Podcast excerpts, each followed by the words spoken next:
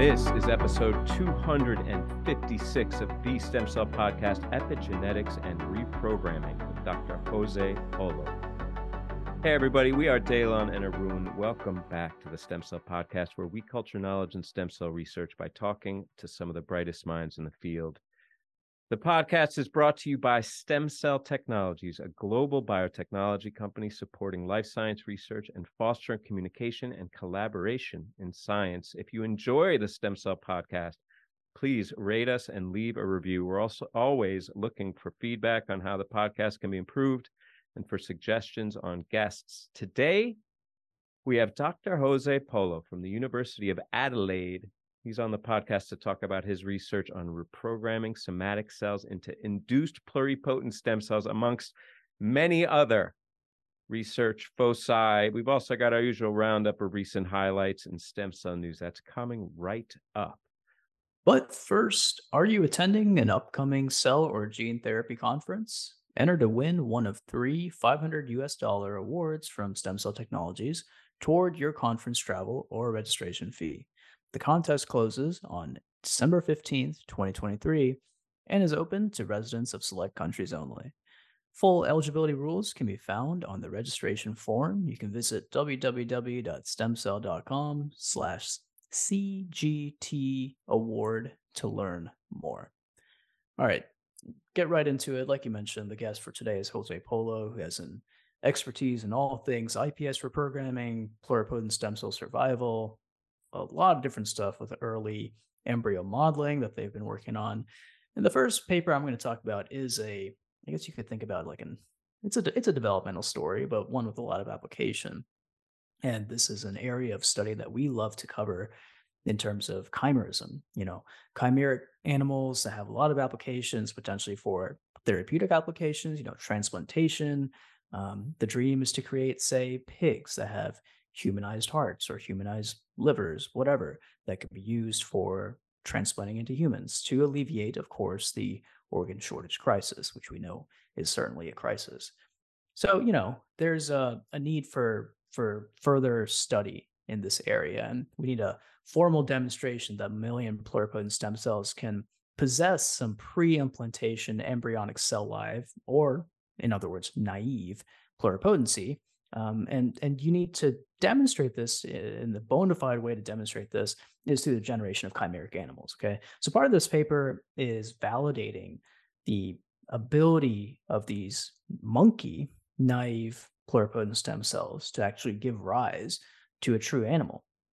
All right, so that's the title of the paper. It's Live Birth of Chimeric Monkey with High Contribution from Embryonic Stem Cells, specifically naive embryonic stem cells. Okay, this is a cell paper, and it's a pretty high profile study that's gotten a lot of press, so we can dive right into it.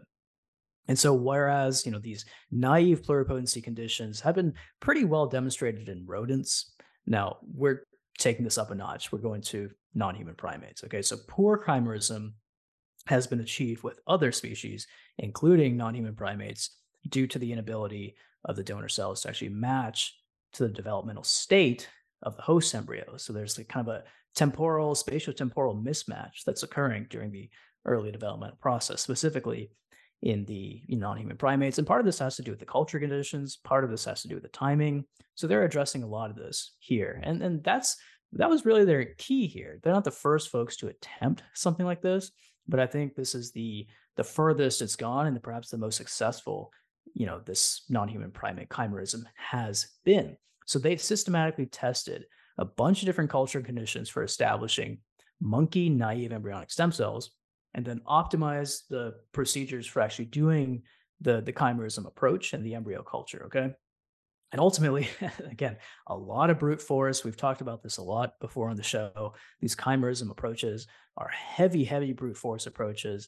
The efficiency of the process is still extremely low. And even here, the efficiency was low, but they were able to get something down the road, and you know, two animals in particular that they're going to be highlighting here in the study. So ultimately, this approach that they did with modifying the culture conditions and the manipulation and all that, ultimately, their approach generated, one, an aborted fetus of the monkey, which was chimeric. And two, the most exciting thing and the most striking animal was this live chimeric monkey with high donor cell contribution. And the donor cells that they used in the study were simply GFP positive. Okay, so they didn't ablate anything to eliminate, like, say, a heart niche and then complement it with another population. All they did was at the early, I think, blastocyst stage, injected some GFP positive naive monkey embryonic stem cells into the host and see if they complemented it and integrated and generated a chimeric animal. And they had one live birth here. But that live birth was really cool, to say the least. You can see some of the images here, and this is an open source paper, so anybody can dive into it.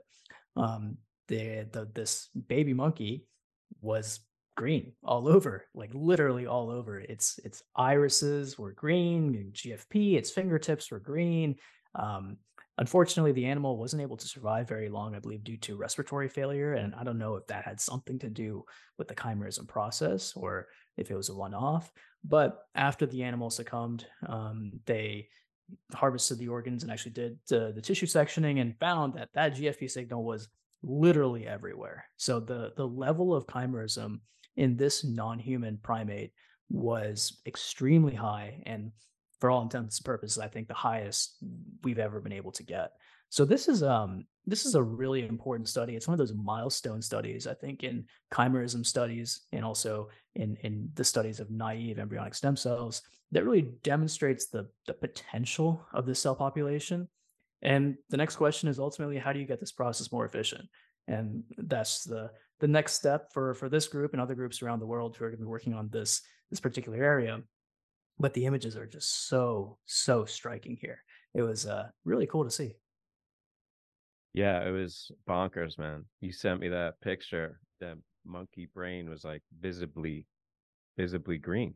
And I'm not surprised that the monkey didn't survive, frankly, because you've got to be pretty banged up when you can see the fluorescent protein, you know. But I don't know. The questions that I'm left with are a little bit of like, granted, yeah, I think you emphasized the proof of principle in terms of validating the cells. I think that was a real key takeaway to me. I don't know that they made any claims about like the practicality of this for generating transgenic animals or chimeric animals for like monkey lines, so to speak, for testing that are genetically modified. I don't know that it's practical in the current state. It's such a heavy lift, which I applaud. But as you said, the one live birth and even that was clearly not viable, and the super high abortion rate. So I just wonder if, you know, haven't we already got there with just like directly genetically modifying single cell or, you know, early stage pre-implantation embryos using CRISPR and all the evolution of the CRISPR. I mean, we've done that in human, granted at a very, you know, circumscribed locus, but I could see with the advance of the technology delivering larger cargo to the gene, to the genome, to genetically modify animals. I'm sure that's been done. I just can't recall exactly who's done it. So I don't know in terms of generating transgenic colonies that this is the way to go about it.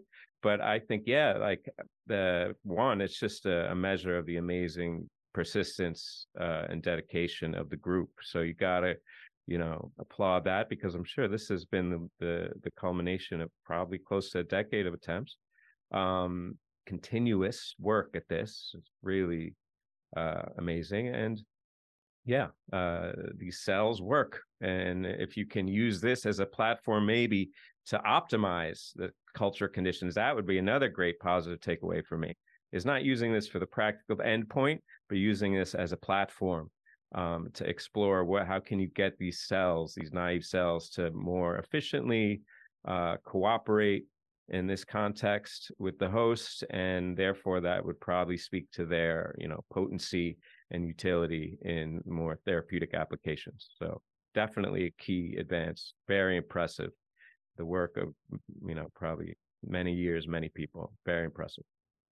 Yeah, totally. And I just wanted to reiterate what you're saying. This is, I think, first and foremost, just a proof of concept. I don't think anybody's really immediately looking at this with a translational eye, certainly. And if you want to make a green monkey, there are easier ways to make green monkeys, right? You can just genetically modify at a much earlier stage as opposed to doing this complementation sort of approach. And the other part of it is generating monkeys for therapeutic applications harboring, say, human organs is ethically very charged. And I think that's part of the reason that we're taking the pig-based approach anyways. But yeah, totally agree with you. I think a really cool proof of concept, if nothing else. Yeah, and takes me back. You know, I've said it before on the show, talked about my many failed attempts at the mouse human chimera using injection of human embryonic stem cells, which now, you know, a couple decades later seems hugely misguided and ridiculously ambitious. But yeah, it takes me back to the good old days of, you know, throwing it all at the wall. And this story that I'm going to tell you about is a similar thing. You know, it's been such a, I don't know. I mean, we talked before the show. These stories do come out from time to time where it's a kind of a recipe story. How do you make a specific cell type? You know, at this point, they become more and more esoteric. As you really have nailed down really clean recipes for the most therapeutically viable or useful, I don't know what you want to call it, the big targets we've gone after, you know, beta cells, cardiomyocytes, et cetera. But there's a lot of cell types in the body, right? And this story from Nature Biotech, and biotech typically, you know, when they put out a story, it's because it's something that a lot of people are going to cite, a lot of people are going to use. In this case, I could see how that is also true. It's a story about norepinephrine, all right, also known as noradrenaline, or more commonly just adrenaline, right? And it's made by these norepinephrine neurons that are localized in the locus coeruleus. I didn't know that exists. I'm not an anatomist, so that's not surprising. I didn't know about it, but it sounds so cool. Would have thought it'd be on my radar. Anyway, these norepinephrine neurons in the locus coeruleus are scant. There's like a max 50,000 of them in the human brain, but they project to everywhere in the brain. There's all these axonal branches that get everywhere. And as you know, they've been really popularly represented. They're involved in arousal, wakefulness, also memory, focus, attention, and of course, fight or flight. And though you might not expect it, you think it's, you know, more of a action type cell, and it's not really implicated in disease. Actually, there's a lot of neurological disorders that show some complications with the norepinephrine system, including Alzheimer's, Parkinson's, but also even like ADHD, as you might expect, or anxiety and depression. Like that totally makes sense. So these LC neurons are the locus coeruleus norepinephrine neurons. In the context of these neurodegenerative diseases, they go away really early. But it's not sure why they're the first or early targets. Maybe it's because of all those axonal branches and how pervasive they are. But it's not clear why, and also not clear like how that's relevant, how their loss really contributes to the progression of disease. And of course, like many of these studies that were hindered, and now the door has been kicked open by pluripotent stem cells, we now have a potential source for getting these, whereas there wasn't before. You know, there were these cell lines that, you know, the problem with cell lines, I don't have to say. Also, you could like get forced expression of these norepinephrine specific transcription factors that worked in mouse embryonic stem cells to endow them with some of the capabilities. But weirdly, but not at all unexpectedly, some of the pathways that are thought to promote this fate in mouse embryonic stem cells, namely the BMP7, had like the opposite effect in the human system. So getting truly bona fide human locus coeruleus norepinephrine neurons haven't been able to do that before until now. We got this story, which is from Suchun Zhang's lab at the University of Wisconsin Madison, where they're still, you know, plugging away at making recipes. It all started there with human embryonic stem cells, and they're still working on it. Hey, what's up, Tenille? Over there in the Zhang lab, they developed a method, and this is why it's so high profile, a method for getting 40 to 60%. I mean, neural differentiation protocols are pretty robust, but still, like half of the culture were these locus coeruleus norepinephrine neurons. And they showed that similar arborization that you see in situ and in you know the physiological context. But they also could release and uptake norepinephrine. They looked using single cell seq, single nucleus seq in this case, to show that they conferred, they had the same, were endowed with the same identity, bona fide, and also were able to show the differentiation trajectory and identified that they went via this ASCL1 expressing precursor. So the lineage hierarchy there and a little bit of mechanism in terms of the diff. And then this is probably another reason why it's in biotech and why it'll be heavily cited and maybe used is that they built in this, with genetic modification, this sensor that was able to report the extracellular levels of norepinephrine with like GFP. So we get brighter with GFP as they saw norepinephrine, which is key in terms of using these cells in any kind of model system, which is the application ultimately. And why we're talking about Nature Biotech and the citation is that this is presumably something that could be applied right now out of the box in trying to understand drug screening and the effect on these specific neuron populations and in the context of health and in these neurodegenerative diseases. So an old school study, recipe story from biotech, but I think with major implications and breadth and importance. Yeah, no surprise this is coming from Wisconsin, and because Wisconsin, as we know, is where the OG differentiation gurus are, right? Like those folks have been really fine-tuning the differentiation protocols for so long, and still working on it, it seems like. And part of it is, for one, I agree with you. I didn't really know about these neurons, but they seem exceptionally important, right? I mean, these are characteristics associated with these neurons like fight or flight, memory, focus and attention, even regulating cardiac output. These are fundamental to life.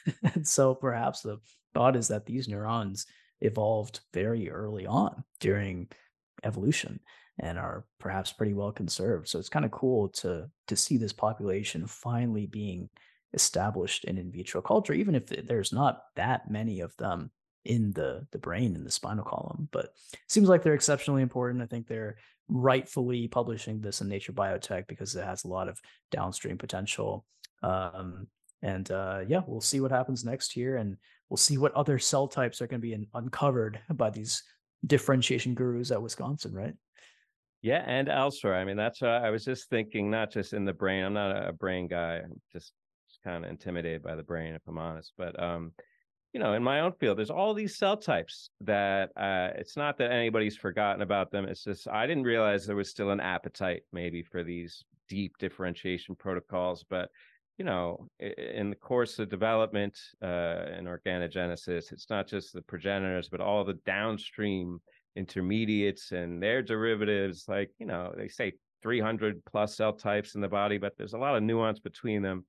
For me, it makes me excited about my own protocols for looking, for example, all the breadth of possibility in the ovary. You know, there's a lot of different cell types that contribute to ovarian follicle development. I could tell stories, but, you know, we haven't really started to look at it from that top-down perspective of human embryonic stem cell differentiation. So it shows that there's still an appetite and that all these cells we can arrive at if we've got the right protocols. In this case, we were laughing before the show because in this case, what did it amount to? Activin A.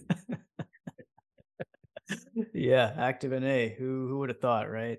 I totally agree with you. I mean, there's that number, 300 cell types in the human body, but perhaps that's sort of semantics, right? Because you also have to consider the gradient of cell types that emerge during development, and perhaps that number is infinite. It's kind of scary to think about. Anyways, moving on to another chimerism story. That's the second story that I'm going to be talking about here in the roundup, which is a dev cell story. And this is a running meme on the podcast now that we love dev cell. Shout out to dev cell. And if the editor in chief, which I still need to look up who it is, if you're interested in being on the show, please reach out. We'd love to have you because we love covering your papers. So this is a paper coming from the lab of Zabir Arangulan, over in the program of regenerative medicine in the University of Navarra in Spain. So shout out to them for this really cool study and a very important, perhaps slightly more translational than the previous chimerism study, the complementation study that I was talking about, generation of heart and vascular system in rodents by blastocyst complementation. And because it's a heart and vascular story, you know, we're all about this since you're the endothelial guru. I'm the heart aficionado. So this is perfect for us to talk about. So, you know, like I just talked about in the very beginning of the roundup here, there's an interest in developing model systems and approaches to generate an unlimited number of organs for transplantation in humans. And one thought is maybe you could do that using a non-human system, a pig or whatever. And, you know, to study how these processes actually happen, how this complementation and chimerism actually occurs, you got to use the rodent system too. And folks such as Hiro Nakauchi, a decade ago at Stanford, you know, really pioneered some of the initial approaches in mouse rat complementation and chimerism. I believe famously they had a mouse rat pancreatic chimera, which has got a lot of press at the time. And this is extending that and generating something similar with the heart, for example. So here they actually used a lineage-specific cell ablation system to create first mouse embryos that aren't able to form both the cardiac and the vascular systems, okay? So this is a knocking out a gene using diphtheria toxin. NKX2.5 is the particular protein, which is one of the cardiac master developmental regulators. So they knocked that out using an NKX2.5 CRI diphtheria toxin approach. And then first in their intra-species blastocyst complementation approach, they rescued that cardiac loss by injecting embryonic stem cells, you know, mouse embryonic stem cells containing a GFP reporter. So they're able to, again, complement the heart using this diphtheria toxin-based knockout approach. All right, so that was their intra-species cardiac complementation approach, but they did something similar to the vascular system as well. And they knocked out via TIE2, which is like a master regulator of vascular development, they knocked out the endogenous mouse vascular system and then complemented it with the GFP positive, GFP reporter, mouse embryonic stem cells to actually restore the vasculature. So intraspecies was one thing, and that's really cool to see. But the reason I think this took it to the level of DevCell and really took the study to the next level was the interspecies complementation approach that they did as well. So similarly, they did the NKX2.5 knockout CRI to eliminate the heart in the mouse host, and also the TIE2 CRI via diphtheria toxin to knock out the vascular system. And then instead of using mouse pluripotent stem cells for their complementation approach, they used GFP reporters rat embryonic stem cells to complement here. And they weren't able to get 100% complementation, but it's pretty impressive. I think, you know, this is far as the farthest that I've seen in terms of the ability to complement to the vascular system and the cardiac system using another species' pluripotent stem cells. So this is again, proof of concept above anything else, but more translationally oriented to show that, hey, maybe if this is possible in a mouse, maybe we can extend this down the road to something in a pig. And we've even covered papers recently on the show showing some early pig-human kidney complementation studies, for example. I think we had like a cell paper that we covered a couple of months ago studying that. So some of these barriers are slowly being broken down. It's not going to happen overnight where we all of a sudden see successful pig complementation that's harboring a human heart. It's not going to happen overnight. It's still, in my mind, still at least 10 years down the road, because there's just so many technical hurdles to overcome before this can become a reality. It is, again, extremely inefficient to make this process happen. But hey, nonetheless, great to see the advances in this field. Really exciting, super exciting. And I remember that pig story we just covered, and we've covered these stories in the past, and I always come with the criticism like, oh yeah, well, you got the kidney, but what about all the vessels? The vessels, it's like every cell is two cells away from a vessel. They're ubiquitous, but they, you know, pretty much were shoving in my face here, telling me to shut up with my criticisms here, because the TIE2 is ubiquitous. Every capillary bed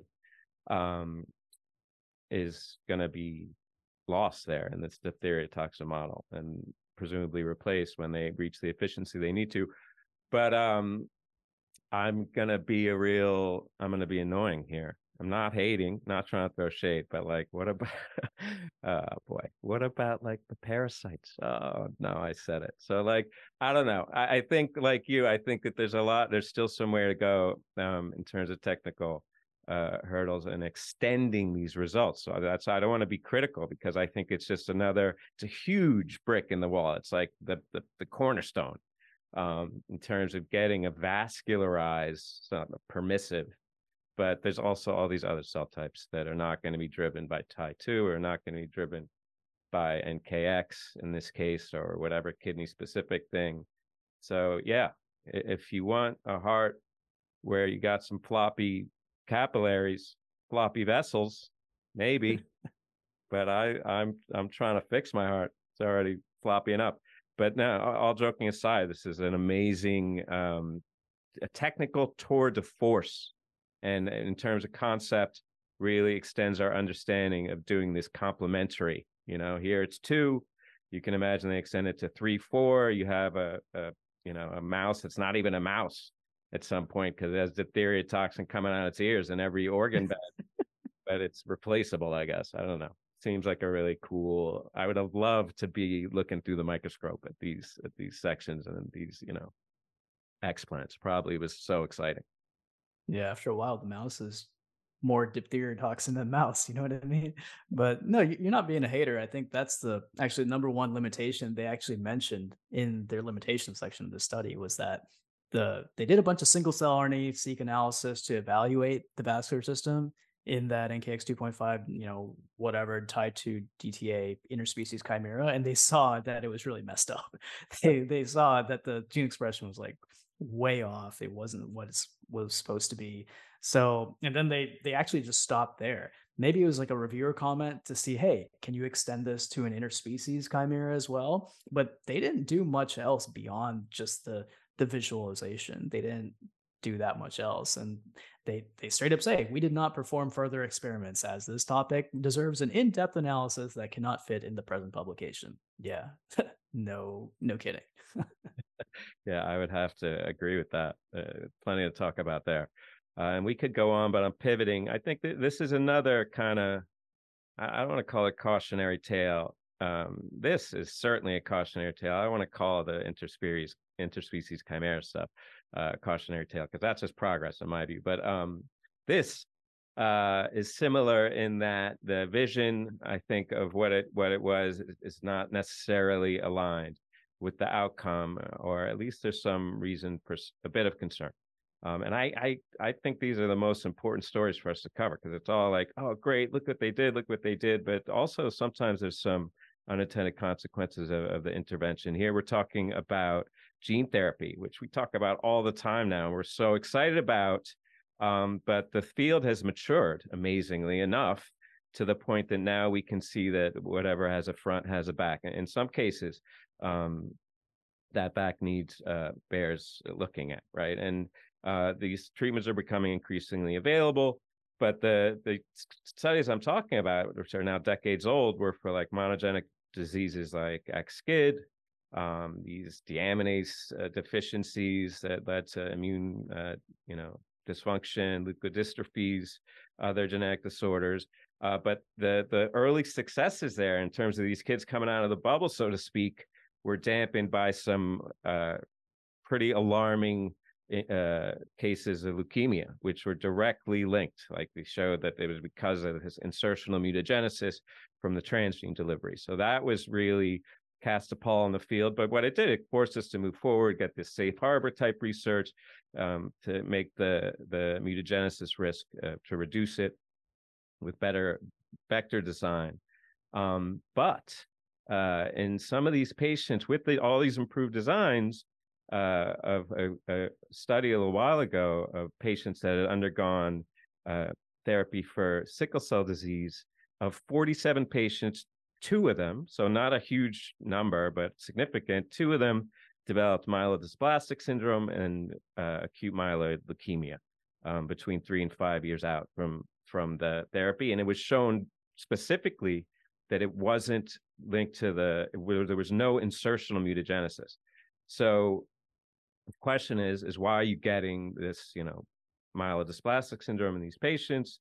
It also highlighted the idea that we don't really understand what's going on, not just post gene therapy, but also what's going on in these patients who struggle with these, hematological malignancies.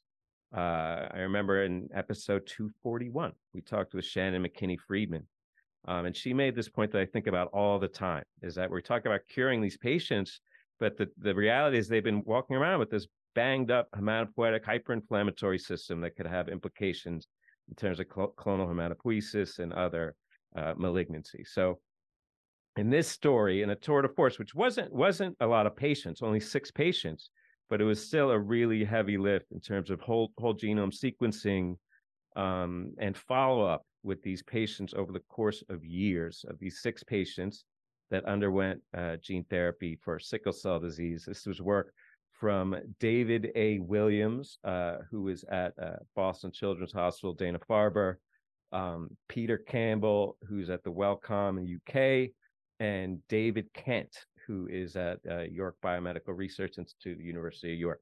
And what they did here is they tracked hematopoietic stem cells from these 6 patients who had sickle cell disease at pre and post gene therapy time points. So these were patients, to be specific, that were undergoing this therapy for activation of fetal globin. It's really esoteric clinical trial of like 7 patients, I think they were trying to enroll, where they use a microRNA to knock down something to reactivate fetal globin. And there was no information on the outcomes in terms of curing the disease, which you assume it worked. But they followed up these patients who were busulfane treated, by the way, in terms of to myoablate before getting the transplant. So that's an important factor. They looked at them pre and post gene therapy, and what they found is that there was like really polyclonal in terms of the mutational burden pre gene therapy in some of these patients, not all of them, and maybe that could be attributed to that disease background. And here's a really important key. After gene therapy, there were no clonal expansions that were identified on the gene modified or unmodified. So a real key point to this study is they were able to track both the modified as well as the original unmodified cells. They showed there were no like new mutations or not an increased frequency of mutations.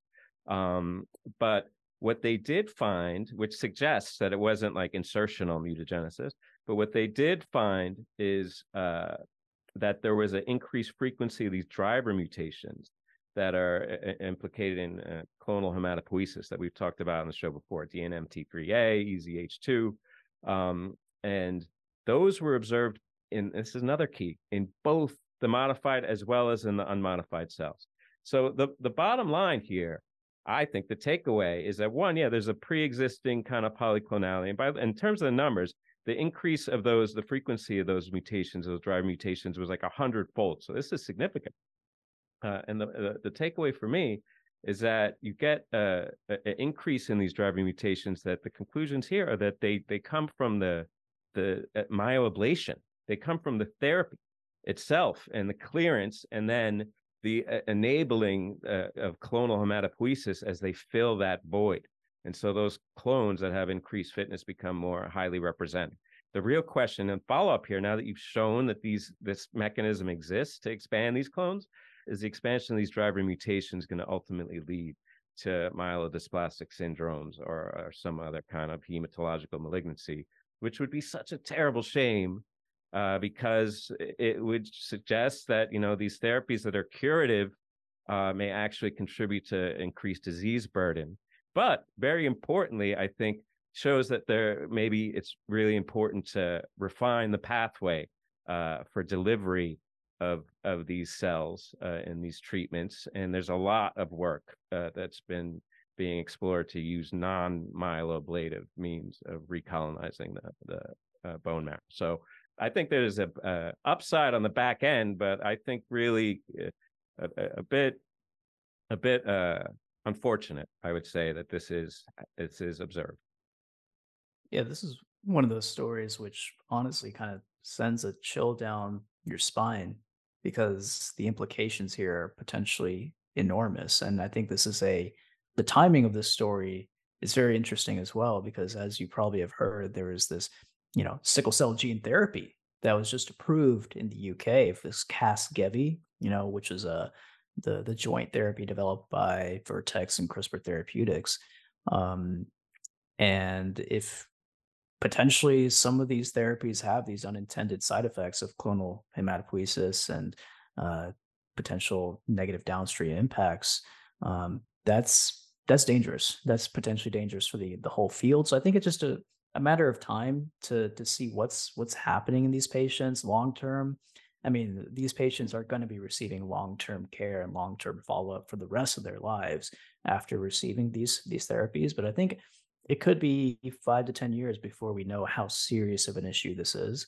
And also just more broadly, this particular field of clonal hematopoiesis, even independent of the gene therapy side of things, clonal hematopoiesis of indeterminate potential, or CHIP, is an area of study that's rapidly started to take off in the last 5 to 10 years. So if you haven't heard of CHIP, and CHIP and the other type of CHIP, there's a lot of different types of CHIPs, but this is clonal hematopoiesis of indeterminate potential, basically figuring out what's going on with these different clones of hematopoietic stem cells over the course of a person's lifetime and seeing if they're associated with disease, right? Some people have shown that CHIP is associated with heart disease, other types of disease. So this is a very important area of study, even independent of the gene therapy angle. But I'm not going to lie to you, this is it's got me worried a little bit.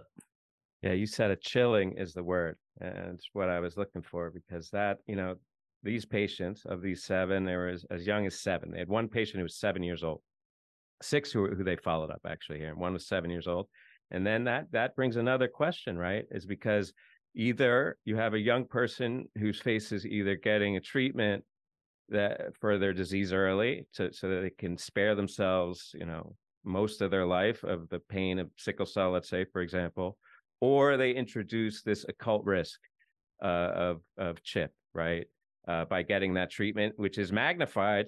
The younger they get it, the worse it is in terms of the long-term implications, right? I think, as you said, the trials are going to go forward, and the key is to follow these patients. I think that's the best thing, the outcome for this story, is to say, hey, we got to monitor this. Why? Because as I opened the story with 2 out of 47 patients, like, I don't know, run the numbers. Would you? I might take that. It's sickle cell cure, and I have a 4% risk of myelodysplastic syndrome. I guess easy for me to say sitting in this chair, but my point being is that we need the numbers. If it's a real thing, we need to do like an account. We need to weigh the risks and see whether it's the right choice for patients or individual patients, and that's only going to happen if we follow these patients and follow the data. So an important contribution, and a lot, as you were talking about there, to think about in terms of CHIP, because it's not just myelodysplasia, it's not just hematologic malignancy, it's heart disease, it's a lot of things, inflammation.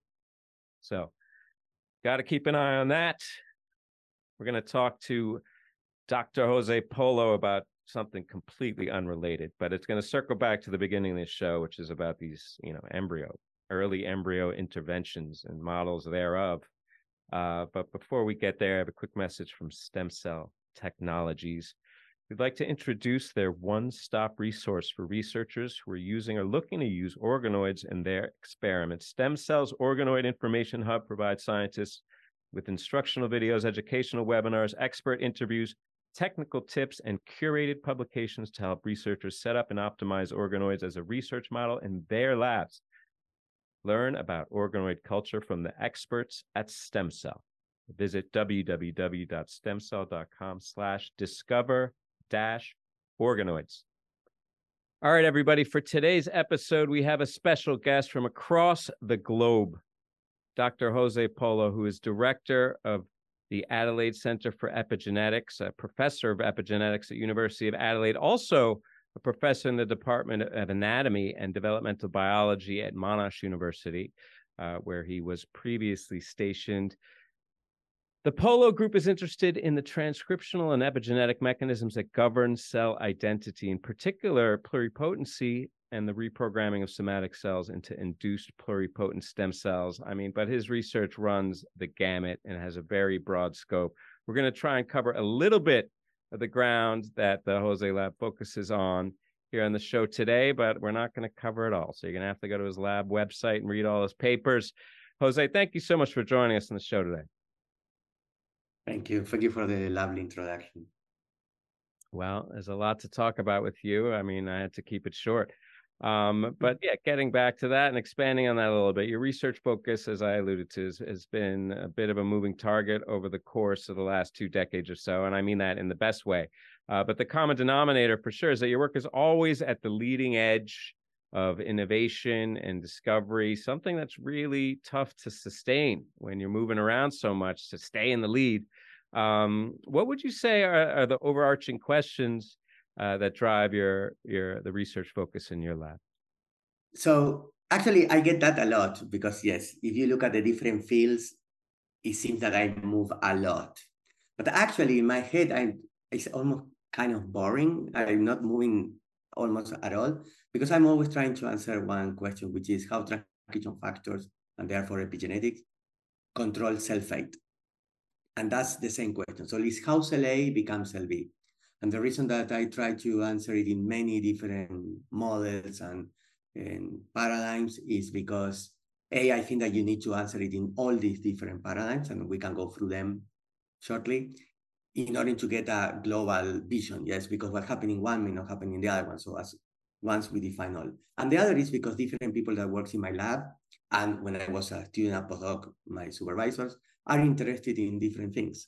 So since I'm interested in that basic underlying question, and why not be able to give that freedom? So yes, so for my PhD, I was working in transcription factors and B-cell lymphomas, yes, under the supervision of Ari Melnick, and how also B-cells mature, but always paying attention to how BCL6 in this case, or other transcription factors, were controlling that thing. And then for my postdoc, I wanted to study actually very clearly a cell fate paradigm. Yes, I interviewed with a lot of people, and the idea was, and I could work in anything from cancer, so I interviewed in leukemia labs, in development labs, in very basic like labs, and then I met Konrad Hocherlinger, and I told him, look, I want to understand how reprogramming into IPS happened. So I finished my PhD in 2008, and I joined his lab in 2008. And imagine at that time was like 1-2 years after iPS cells had been discovered. And so it was a perfect timing. So it was very nice. And then when I started my lab in Monash in 2011, I kept working on that. And then I had people that was interested in aging, for example, some postdocs, which now they have their lab. And I was like, sure, as far as we look at this process, no, how a cell, a young cell become an adult cell, which is this, our age cell, which is the same as how cell A becomes cell B. So we did the same. And then I have another postdoc interested in Alzheimer's. So that's why I have all those papers in Alzheimer's. People are like, it is the same Jose Polo? Yes, it is. And then the work in reprogramming took me more and more into early embryogenesis, of course, and modeling that. And my latest work has been in that. But if you really think and you look at my work, actually, you will see that it's always that, how cell A becomes cell B. Hmm. Yeah, that's so cool. Now it just seems so obvious that is the unifying theme of your lab. I wish I thought of that earlier. How cell A becomes cell B, the power of the transcription factor to actually specify cell fate, and of course, you know, it's so inherently critical to make iPSCs because of the power of the Yamanaka factors and so on, but also really critical for, say, producing blastoids, these early embryo models that your lab has really been pioneering over the last couple of years, these iBlastoids. I mean, it's no secret that this is probably and we've talked about this a lot, it's probably the hottest area of study in stem cell biology right now is modeling early human embryo development using some of these cutting edge model systems in the field. I mean, we've covered so many papers in this area. It seems like every other episode, we're talking about a high profile paper in early embryo modeling. And we've had some of the big names in this area on the show recently, like Jacob Hanna, Jun Wu, for example. And I mean, like I said, your lab has had that Nature paper recently, a couple of years ago on modeling human blastocysts by generating iBlastoids by reprogramming fibroblasts. So tell us a little bit more about that approach, that some of the technical challenges that you had to overcome to actually make it happen, and maybe what's next for these iBlastoids. Yes. So yes, we published that actually back to back with Jun Wu. Yes, which by the way is a phenomenal scientist. Yes, I really love his work, and as well Jacob Hanna's work, of course. So we were studying how cells reprogram. Yes, trying to understand how human cells reprogram. And the year before that, we published another paper in Nature where we realized that the cells were, in order to become a naive or a prime pluripotent state, in order to achieve that, and there were also other cells being created in the media, especially if you were not changing the media. So, you know, doing reprogramming in human cells, you reprogram for the first 7 days, 8 days in fibroblast media, and then you change it to, let's say, prime media or naive media, and the cells acquire that thing. Then that in 2020, we realized actually, if you put it in trophoblast stem cell media, the one from Okai et al., which is, by the way, is also an amazing paper, and it has changed how placenta biology is studied, we realized, oh, we can actually reprogram fibroblasts directly into trophoblast stem cells or induce trophoblast stem cells, yes. But one of my postdocs at that moment and PhD students look at the data, and it was clear that also you could see in primitive endoderm or hypoblast cells, or cells that had also upregulated that signature during that time of reprogramming. So our initial idea was to look at what happened, because we would like to understand how cells and how the transcription factors work. And one of my main kind of frustrations is that for mostly until now, every time somebody is talking to you about how OCT4 binds to their targets or SOX2 or any pluripotent factor, it's always in isolation. It's always in within, let's call it the epiblast-like environment, yes? And in vivo, that doesn't exist. You have always epiblast with trophectoderm next to it. Mm. So we thought, okay, now that we have all this amount of cells, we can put them together, let them interact in 3D, and then we were going to check them away and find if OCT4 changed, for example, the binding when it's surrounded by trophectoderm cells, because they were all in a mix, and now they could interact. But what we realized is that after 5 days, they were forming these balls, let's call it for a moment, yes, of cells. And that was, basically, they self-organized very rapidly. So that, of course, caught our attention. And at the same time, of course, there was all this mouse blastoid thing going on. So we analyzed the structures, and very rapidly we realized that there were blastocyst-like structures, and we measured everything, and all basically our characterizations point out to that. And basically that's how we came to be. Yeah, I mean, what was mind-blowing to me about that study at the time is that it seemed so, and I don't want to make it sound like it was easy, but simple, you know? And when you describe it, it kind of comes through also. And some of the best results in science, I think, are like that, where you have a whole complicated approach, you set it up, you have a question that's deep, and then the result just jumps out at you and you're like, oh, well, let's look at that. But, you know, beyond that intrinsic capacity for self-organization in the context of, you know, reprogramming, which you would think would be a real challenge. Besides that, you know, I think notable insight and innovative finding there, an interesting takeaway from your own and also many other studies that are describing these embryo models is that, yeah, there's a lot of ways that you can arrive at a self-organized embryo model. In your case, there's reprogramming. Sometimes they differentiate to the cells and then put them together. Sometimes they put them in, they differentiate in situ. Some transcription factors, some not enforced. But the one common denominator is that while natural pre-implantation stage embryos are pretty robust, you know, in the face of embryo biopsy in the context of such a reproductive technology, I mean, really beat these embryos up in the IVF clinic, and they give rise to a healthy embryo, whereas the embryo models thus far have fallen short of the outcome. I mean, let's be clear, embryo generation and these embryo our you know, live born embryo, so to speak, or fetus or conceptus or whatever you want to call it, from these embryo models is not, I don't think, the important endpoint. To the contrary, the question that these models enable for study of basic implantation and other things are myriad. But I got to ask, I'm annoying this way. Everyone I come on the show, who comes on the show does embryo models, I ask them the same aggravating question, and I apologize in advance. But I got to ask, because you got this deep appreciation of epigenetics, reprogramming, cellular plasticity, all the different things you've done, I think, converge on a unique viewpoint and perspective on what it might take to foster live-born pups from an embryo model. Do you think it's like we're going to reach that endpoint or be capable of reaching that endpoint ever? And if so, what's it going to take? The way that I see that question is a question of intention. Yes. So the first thing that we'll take, you say, why will take? It will take we as a scientific community and part of the society to want to do that, first of all. So once you put that into mind, we have helicopters or type of helicopter flying in Mars, yes. So we can do that. And how can I say, no, we will never be able to do it?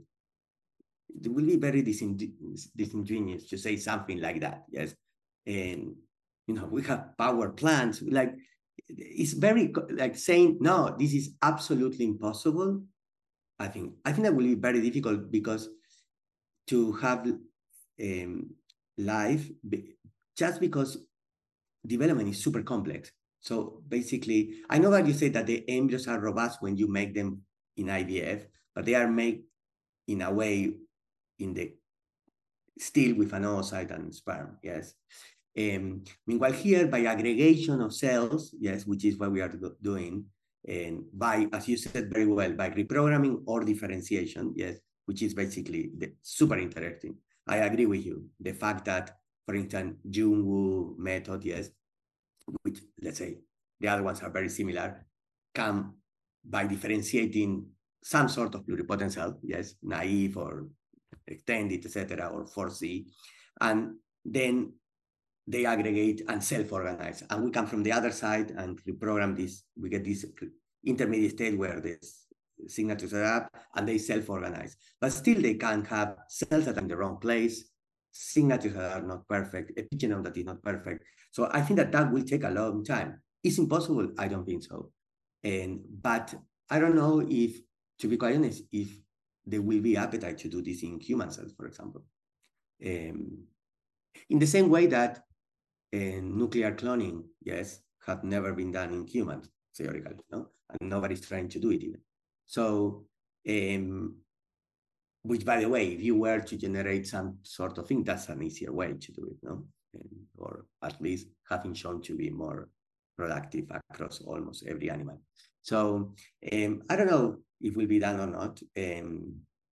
Of course, there is a lot of changes that need to be, because as I said, it's a matter of if we want to do it. Of course, it's forbidden in almost every, I think, in every jurisdiction. And I don't think that people want to do it. As you say very well, we are doing this to be able to understand those first weeks of development. And of course, some people said you can get even longer. You can take into, if you can reach organogenesis, yes, that could change, of course, how we solve many, many diseases. Generation of germline, etc. So there is how long you want to go for medical innovation is up to, yes, to discussion. Yeah, and I think that's fair enough. There's no need, right? I think you're absolutely right, and I liked your helicopter on Mars analogy as somebody who appreciates space. You know, what's the need to actually do that next experiment? Technically, it may be possible, but it would take a number of years, and who knows what the future will hold. But like you keep on saying, and like we're emphasizing here on the show, the real power of these models is for the, you know, the developmental side of it, you know, the understanding early development, and now maybe opening up that black box of early development in a way to study it in a way that hasn't been done before. And, you know, some of these models that you're developing in your lab have actually had other applications. For example, like during COVID, you use some of the early developmental models to study SARS-CoV-2 infection, right? I mean, you described this placental model of SARS-CoV-2 infection that revealed ACE2 dependent susceptibility and differentiation impairment in syncytial trophoblasts, for example. And I mean, this is a really relevant model. And we talk about the relevance of these models since a lot of clinical reports have actually linked COVID-19 during pregnancy to negative birth outcomes and placentitis, for example. So tell us a little bit about that avenue of your work, the kind of COVID modeling or the developmental modeling, and maybe the broader utility of that model towards studying maybe other infectious diseases. So tell us about that side of your lab. Yeah, so absolutely. So when COVID started, a group of stem cell scientists in Australia, we started calling each other and see how we could help. Yeah, so we got in contact with Kanta Sugarao, which is a virologist, yes, and in the Peter Doherty Institute in Melbourne. And we asked her, hey, look, we have the capacity to make any cell, basically, on humans. Can we help in anything? And she's like, yeah, sure, because we work with these monkey cells, literally, yes, and to test this. So in my case, it got my lab working in human cells. I was producing human lung cells. By chance, it was like a control for another experiment that we were doing. We needed an endoderm style cell. So we were doing lung. So I started sending her lung cells and she started doing the infections, and some other group sending cardiomyocytes and kidney, etc. And that paper actually was also published, and we discovered some things. And then I also was doing placenta cells. So I asked her, look, I have these cells, very difficult to find this in vivo, of course. And can we check it? Because we thought that they were expressing ACE2. And she tested the trophoblasts and the differentiated cells, the syncytial trophoblasts and Staphylococcus. And yes, the syncytial trophoblasts were highly infected and led to disruption of that. And actually we had that result much before than the clinical outcomes started to appear. And we have a problem publishing the paper because they were saying, okay, the science look amazing, but so what? Like, there is no clinical implications on this. And we were like, well, but this may be predicting that this will happen. Yes, it's a great way, like it's giving you the potential of that, yes. And indeed, then as Aaron, you were saying, the clinical reports start to appear, yes. And that what helped us basically in saying, okay, we have now the mechanism of this placentitis, of these spontaneous abortions linked to this, etc.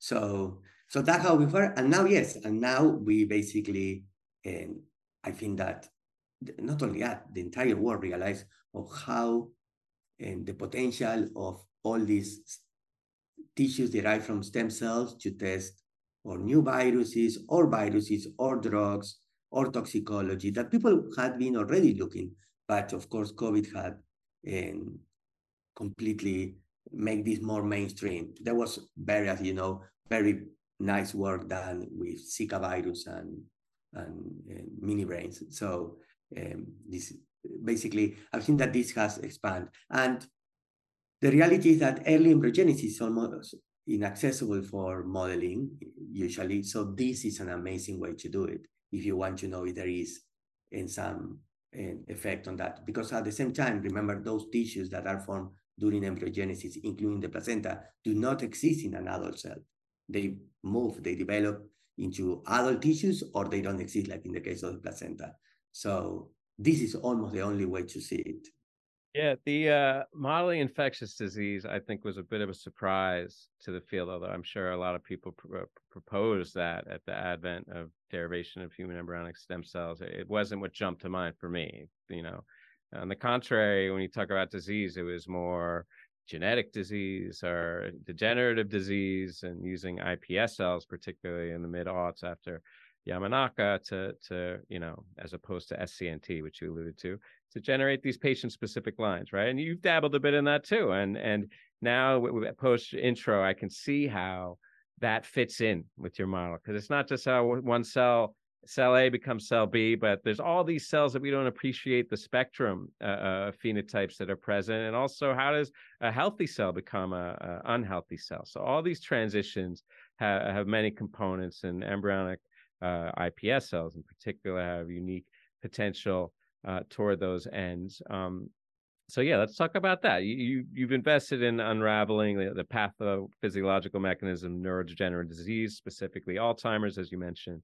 Now, the stories aren't exactly stem cell stories, pluripotent stem cell differentiation, what have you, per se, but they really underscore to me how much we still have to learn about the diversity of cell types that are present in organs from embryogenesis to old age and in health and disease. I think we've been fixated on the cells that are present in the body and maybe its particular stages, be it adult or embryo. But maybe what we're missing is that there's a whole spectrum in health and disease and across that aging paradigm. Can you tell us about that work, these couple stories you had about Alzheimer's and how, I mean, I see how it fits in to your general questions, but how does it relate specifically to the research focus in your lab? In the case of Alzheimer's, a postdoc came to me and said, look, I want to work with you. It was after we published this paper where we generated, together with Julian Goth and Owen Rackham, an algorithm to predict how to reprogram any cell into other cell. The paper is called, the algorithm is called MOGRIFY, and we basically published all these conversions. And she came to me and said, I want to model Alzheimer's. Basically, I want to convert a non-Alzheimer's cell into an Alzheimer's cell. And I was working, one of my projects in the lab is to make better neurons and faster, etc. Yes, this started 7 years ago and we haven't published yet. You know, things take long. And so I said, yeah, sure, like, let's do it. But it has to be from my perspective. First, we need to find out how the cells, what happened with the cells during Alzheimer's. And believe it or not, when I asked her, okay, let's unload single cell transcriptomics of Alzheimer brains, yes, and versus non-Alzheimer brains, there was none. Which for me was like, how can it be that nobody has done this? Like, it was really surprising. So we embarked in doing that first to define the states, yes, so then we could try to reprogram. But of course, once you start that, you get into these rabbit holes, yes, of where we start understanding, okay, look how the microglia is changing, how the neurons are changing, astrocytes, etc. My postdoc, her name is Alexandra Grumman, she was super interested in microglia. So then we went into that, and basically we published a paper saying all the changes that happen in the brain upon development of Alzheimer's. And then actually we published another paper where we tried to find in mouse what happened, yes, and we found this. It was a collaboration with Owen Rackham and Enrico Petretto, and we basically were able to describe in mouse and then to model it, even doing differentiating the cells into microglia, and basically by playing with some of the transcription factors and to create a more revert or create a more state of a microglial Alzheimer, etc. So that's how it went. And at the same time, it was okay because I have another postdoc, Christian Nefger, which he has his lab now. He was interested in aging. So we have been starting to work in aging of the intestinal stem cell system because you have a very clear phenotype. So again, we predicted the transition factor. We defined both states, predicted the transition factors that we are able to reprogram an old cell into a young cell, and that's what we did, and basically we did that reprogramming. But yes, that's how they all come together. And as of course all your audience know, I always say this to my friends that don't work with human stem cells or human pluripotent stem cells. I tell them, if you can do a mouse on that, you can do a human model, yes. The same concept arise. So when they do all these complicated mouse knockouts, blah, blah, blah, in order to have this, I said, you can do the same with a human cell and then get any tissue that you want by differentiating. So our approach was, okay, once we define that, we will be able to generate mini brains, etc., doing that. The truth is that my postdoc, Alex, left and went to the industry, and I decided to move to another place. So I'm being basically trying to is quieting that type of science, Alzheimer's science in my lab. I mean, it's so cool to get a feel for how you do science in your lab. I mean, one unifying theme that I heard there was, you know, both for the Alzheimer's story and the aging story, that was driven by a postdoc who had an interest in that topic. And you're willing to shift your lab focus under the umbrella of the power of the transcription factor to really focus on those areas of science. I think that's a really cool way of doing science. And we've talked a little bit about the broad scope of your lab and how you've been able to model Alzheimer's and aging and SARS-CoV-2 infection, of course, and early embryo models as well. But I actually wanted to take a step back and just go back to your roots for a little bit, not all the way back, but you know, your initial claim to fame perhaps was in the realm of IPS production, right? When you're working in Conrad Hochschild-Zingel's lab at, you know, over there on the East Coast during, in my mind, what was the golden age of reprogramming? And maybe that's kind of controversial to say, but I mean, everybody was racing to unravel the mysteries of IPS reprogramming and how to make the process more efficient and compatible with different somatic tissue types, for example. I mean, I think a lot of trainees these days take reprogramming for granted in some ways because it's become so commercialized, so standardized with all these different kind of kits available to make reprogramming cheap and easy. Pick whatever cell type you want to reprogram, you can do it. I mean, it's sort of similar to CRISPR in that way, right? Because both are Nobel Prize winning technologies that have become so refined and standardized within a decade or so after the initial high profile papers came out. But I mean, in your opinion, as somebody who has spent more than a decade investigating and refining iPSC reprogramming, what are some of the biggest questions that are still left in the reprogramming field? I mean, how do you think we can still improve the process, especially as IPS applications have shifted towards more clinical applications and translational applications? So what's next for reprogramming? So, and by the way, guys, I heard your interview with Nicolas, where you were like, I cannot believe that a paper talking about reprogramming got into Nature, which it was very funny. I know that it came in a good way, but yes. So what else basically can be discovered? So the epigenetic memory was a big, like it was something that is, in my opinion, the opinion of Ryan Lister and many people, is a big thing, yes, that now is very much, not very much solved, but we did a big step into solving that, yes, with the TNT process. However, we're still not understanding, for example, the underlying mechanism of that, yes, why these regions are protected, yes. And we think that that, of course, it happens in normal development, and that's why you have transgenerational probably epigenetic memory as well. So one thing will conduct to that one.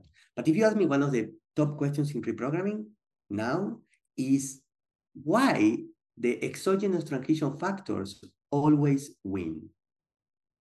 If you think about it, like you have a fibroblast, you can reprogram it into any other cell. Let's say you reprogram that fibroblast, just to make it simple, into an endothelial cell. And you put 4 transcription factors, let's say, and that fibroblast will become an endothelial cell. Now, it's not that the 4 transcription factors of the endothelial cells are like super powerful for some reason and will convert it. They win against the fibroblast network. Because if you grab 4 transcription factors and you put it in the endothelial cells, I'm sure that you can reprogram the endothelial cells into fibroblast cells. Yes, so it's not that one network is stronger than the other one. That cannot be the case. Yes, it's not the case. So it has to be something. And the other thing that we know, and we published this with Ryan Lister in one of our work, is not that the transcription factors. So basically the question is how the somat, they call it the original network, the original epigenome, how you shut down that one. Because it's not the transcription factors that you could go and repress everything. So basically, you are making, just to make it everybody understand, to make iPS cells, it's not that OKSM will go and repress the transcriptional network of a fibroblast, endothelial cell, neuron, and astrocyte. All of those endothelial cells cannot be, because otherwise every gene will be a target of OKSM that downregulate, and they only upregulate us. And that we know that that's not the case. So how that network disappears to allow the other network to win? Yes, I think that that's a major question. It has a lot of implications because also is the reason why, for example, what John Gordon used to say or says, that is that the resistance to change of a cell. Yes, so how that converts. So I call it basically the cellular elasticity. So basically how much you can push a cell, yes, or the epigenome of a cell until, and you release, and it comes back to be the cell that it is, which the cell is doing constantly in the body, because you get all these signals all the time, and they are signal, and the cell is basically not changing, or changing a little bit to be able to live in your body, but you still having skin cells, blood cells, etc. So they maintain their identity. And then how there is a point where you break, of course we call it the point of no return, but you break that, and now the cell becomes the next cell.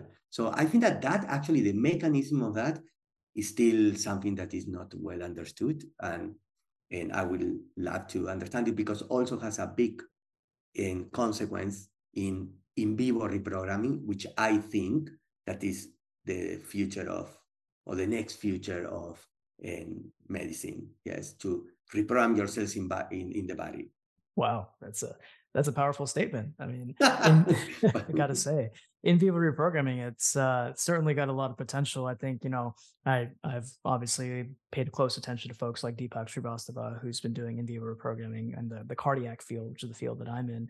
I mean, it has a tremendous amount of potential, going from fibroblasts to functional cardiomyocytes. I mean, there's certain issues with immaturity and all that kind of stuff, but that's inherent to iPSCs as well. So it's not like you're going to completely avoid those situations by taking the IPS route. So I think that's the really neat concept of cellular elasticity, and perhaps cells are much more elastic than we'd like to think, because they can turn into so many different things. We have fibroblasts, various cell types that are able to turn into iPSCs. You know, you can turn fibroblasts into neurons. You can turn all sorts of cell types into each other. There's potentially intermediate states. So I think you're going to be very busy for a while now. That's for sure. And you know, we're wrapping things up in a few minutes here on the show, but we wanted to kind of, you know, end things with a little bit more about you and your journey, since you've taken such an incredible journey to get to where you are as the inaugural director of the Adelaide Center for Epigenetics. And, you know, you've been, of course, born and educated in Buenos Aires, got your postdoc and doctorate in New York City, Cambridge, moving on to Australia. You've been across the world. I think it's a dream of a lot of scientists to have that international experience that you do. But of course, now you're at Adelaide, and perhaps it's not always known as a research powerhouse, but it does have a storied research history that folks may not know about. So I did my own research. I looked on Wikipedia, and I saw that Adelaide has been associated with a number of pretty important discoveries, like the discovery and development of penicillin, further development of space exploration, Wi-Fi, X-ray crystallography. So Adelaide has had a hand in developing a lot of critical pieces of technology. So now we know.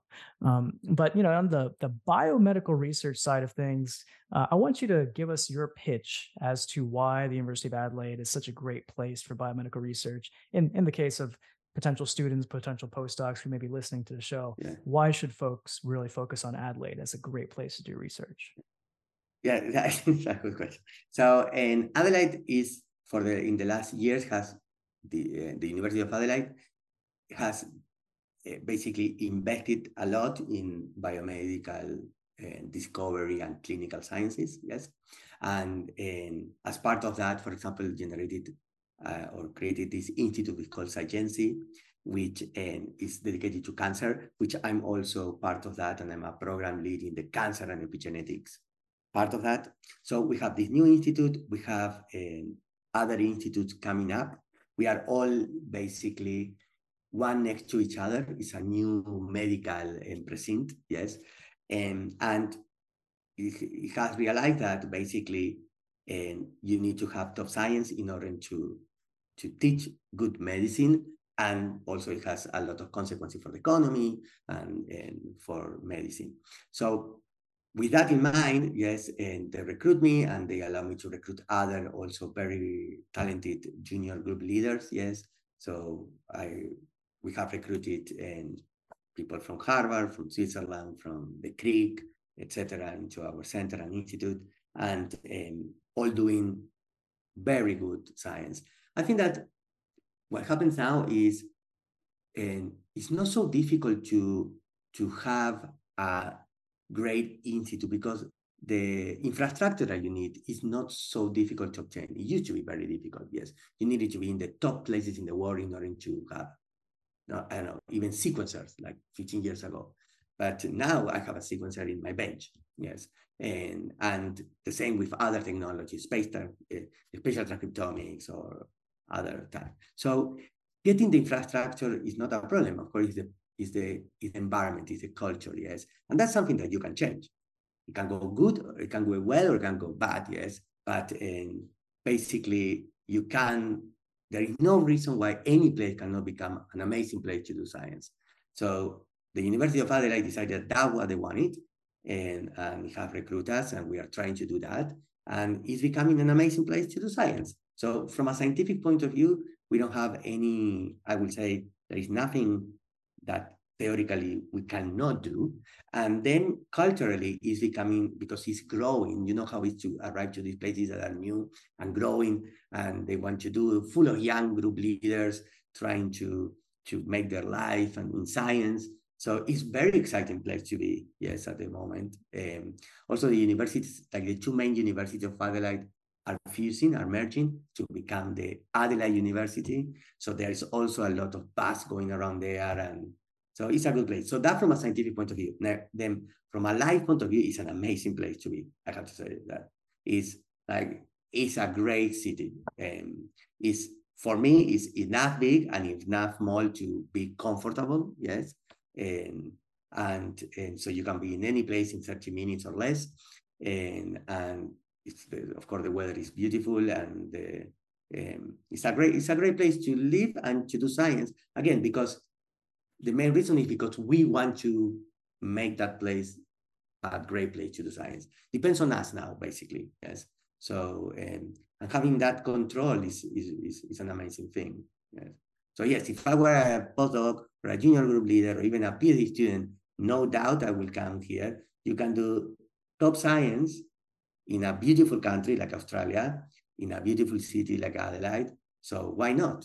Yes, and you don't need to be always in the main hubs, yes, to do amazing science. Yeah, I like what you said there, because there's this legacy in science of like, oh, the prestige institutes, and they're the only ones with all the fancy toys.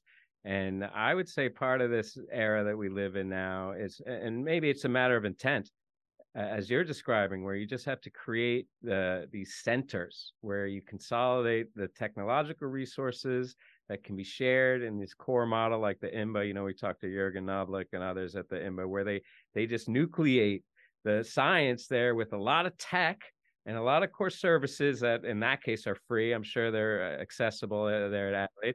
And then you surround it with a bunch of really passionate young. I love the idea of young researchers who are unbound by, you know, all that other legacy stuff. So I agree. I mean, I'm an old man. I'm circling the drain. But if I had to do it again, oh man, I'd be right there with you if I were welcome. Just to finish up, we have a couple peripheral questions, and I know you kind of addressed this first one a little bit in terms of what the great unanswered question in terms of reprogramming is. But if you could answer any one single scientific question apart from that, or multiple questions, I'm sure with the amount of work you're doing, you got plenty. Regardless of your expertise or chosen field, what would that one or multiple questions, the most important questions, be? I think that for me, one of the top questions is consciousness. What is that? It's something that actually is not completely disconnected of what we do, yes, with the advance of organoids, yes, and brain organs, etc. So I think that the consciousness is that question is super important to answer, yes, especially where we're moving with, again, in our field and in AI, you know, both of them are basically tiptoeing around that, and that's something that I would love to probably to have answered. That from more directly, from very far, which is, again, is far, but they are all connected at some point, is the nature of time and space. Yes, I'm a frustrated physicist and also philosopher. So yes, I think that that question is also an amazing question. And I mostly spend my time, free time, listening to or reading books about those two subjects. So if I were not a scientist, I probably would have been a philosopher. Actually, I quit at some point science to go to the School of Philosophy, but then I came back running after looking around how it was. But yes, those two questions at the level of metaphysics and what we are, we now connect with metabiology, now the consciousness question. Yes, they are the two questions that I would love to be involved.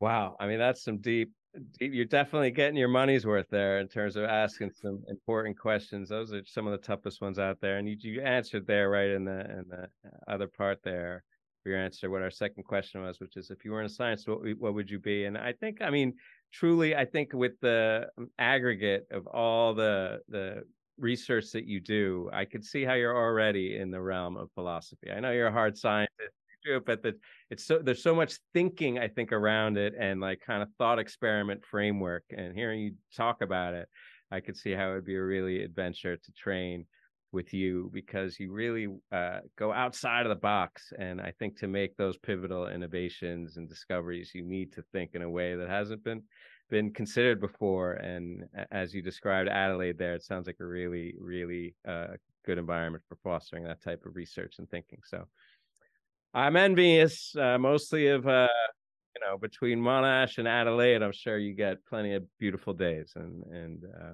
plenty of lovely late evenings too, from what I hear about how they do over there and down under.